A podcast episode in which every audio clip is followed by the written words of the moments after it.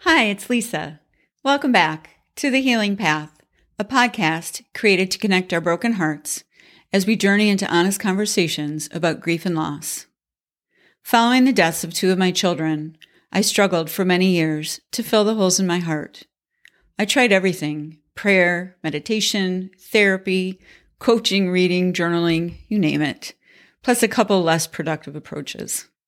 After 2 decades of coming up short, I realized I was focused on the wrong thing. Instead of trying to fill those holes, I've learned that building a life around them is actually a much more worthy goal.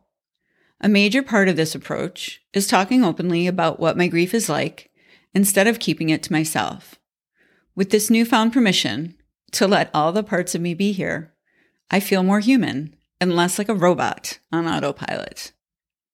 So I created the Healing Path podcast with the hope that sharing our stories in a compassionate environment will help us to stop working so hard to hide our scars from ourselves and others and start wearing them proudly as the medals of love that they are.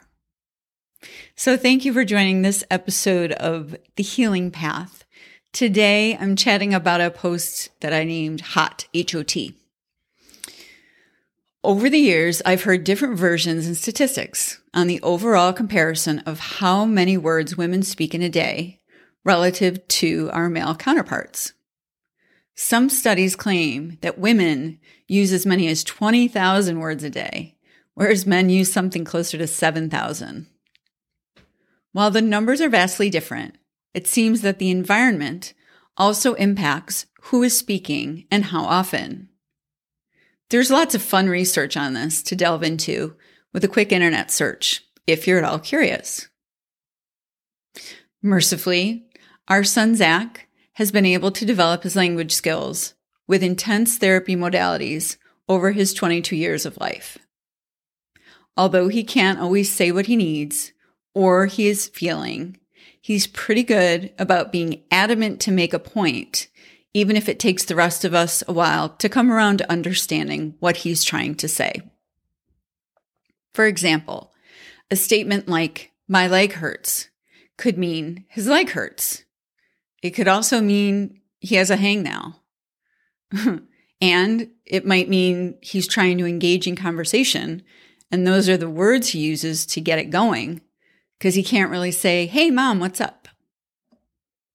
Another example of Zach's clunky but effective verbal communication style is the way he asks for music to be turned up louder or to be turned down more softly.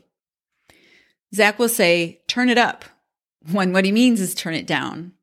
And he'll also say turn it down when he means he wants it louder.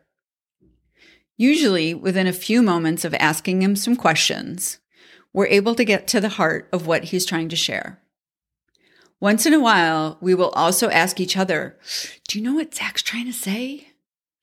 I always feel terrible when I don't understand him. He's trying so hard. And the worst is when he gives up before we can crack the code. When that happens, I just get close to him and say, "I'm so sorry, Zach. I know you're trying to tell me something. Please don't give up." But sometimes he does. And like I said, that's definitely the worst. So over the holidays, we took a road trip to the warmer weather. Zach's dad was driving, and I was in the back of our SUV sitting next to Zach. As with most road trips, there were snacks and chargers and drinks and electronics galore, cords and headphones, earbuds, and even a radar detector. There was a lot going on in that 2014 SUV. About 10 hours into the drive, as I sat behind the driver's seat, and Zach sat behind the passenger seat, I noticed that Zach was contently looking out the window, watching for big trucks and motorcycles, his favorite. The scene overall was pretty calm, and I closed my eyes for the first time since we'd hit the road earlier that morning. As I listened to whatever sounds were in the car, letting them blend in to create a busy but consistent background buzz, I started to deeply relax. I don't think I was sleeping, but I was definitely in my own world, quote unquote, as I allowed myself to surrender to the need for rest, even just for a moment. At some point, when my eyes were still closed, I heard Zach saying, "hot." He said it again. Hot, hot, hot. He spoke with increased conviction as I came out of my relaxed state. What is it, Zach? I may have even felt a bit like, hey, I'm chilling over here. Just give me a few minutes, will you? But he didn't relent. Okay, what's hot, Zach? What are you trying to say? I asked with frustration and borderline annoyance. Just then, when I looked at the digital headphones that were plugged into the charger in the back seat, I saw smoke coming out of them. Zach pointed as he repeated again, hot, hot, accentuating the T at the end. I've never seen smoking headphones before, but these were nearly ablaze. I unplugged them from the charger and burned my hand in doing so. They continued to smoke long after unplugging them. And for a moment, I fantasized that they were going to cool off and work again. Denial.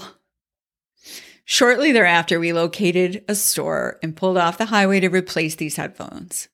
It was a long day for sure by the time we hit our destination around 10 p.m. that night. Whether we speak as female, male, prodigy, or child, the takeaway for me is that we don't always need to spit out a lot of words to be heard. Sometimes less is more. Zach may not speak as eloquently as some of his counterparts, but when push came to shove, he got his message across.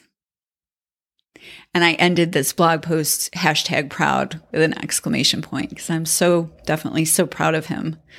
So yeah, we don't have to use a lot of words to get our point across, and particularly in conversation, I know that as we get heavier into conversations, we sometimes let our minds drift to start mounting our response before we even finish listening to what's being said.